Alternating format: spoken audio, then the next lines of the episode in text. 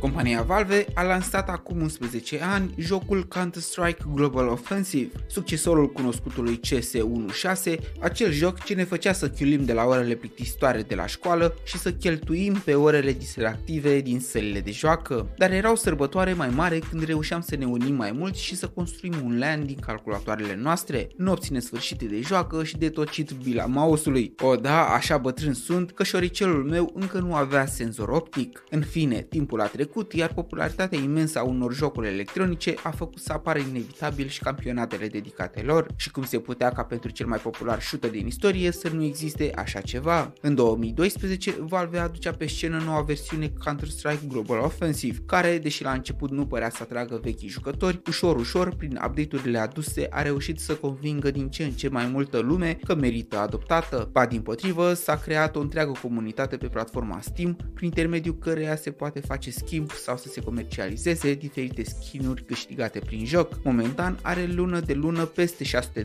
de jucători activi, iar mulți dintre aceștia joacă nu doar de distracție, ci și pentru turnee dedicate. Începând cu 2013, Valve a organizat câte 3 campionate internaționale de CSGO pe an, ce au avut premii importante. În ultimii ani însă acestea au rămas doar două, Blast și ACL, iar unele dintre cele mai mari câștiguri pe care un jucător de Counter-Strike le-a putut aduna de-a lungul carierei depășește suma de 2 milioane de dolari. Bine, campionatele sunt organizate de mai multe entități, dar cele mai importante sunt doar cele recunoscute și finanțate de producătorul jocului. Iar în fiecare an, la final, Half-Life TV, adică hltv.org, un fel de flash score în domeniu, unde poți urmări toate meciurile live și chiar paria pe echipele și jucătorii preferați, organizează o gală de premiere a celor mai buni jucători de CS al anului respectiv, iar pe baza statisticilor și a măcelului făcut pe ecrane, românca noastră Ana Dumbravă a fost desemnată cea mai bună jucătoare feminină. Felicitări ei pentru că la cei 23 de ani ai săi a reușit să devină cel din tâi sniper al lumii digitale. Dele cu AVP-ul să le sară mușterelul. Bogdamen sunt, iar jocurile digitale pot reprezenta acum nu doar o formă de distracție pentru copii, ci și o formă de activitate profesionistă în care pot avansa. Copii, într-adevăr, pasiunea trebuie să fie urmată, dar școala este cea care ne va da uneltele prin care să înțelegem mecanismele lumii din jurul nostru și ne va ajuta să ne dezvoltăm abilitățile necesare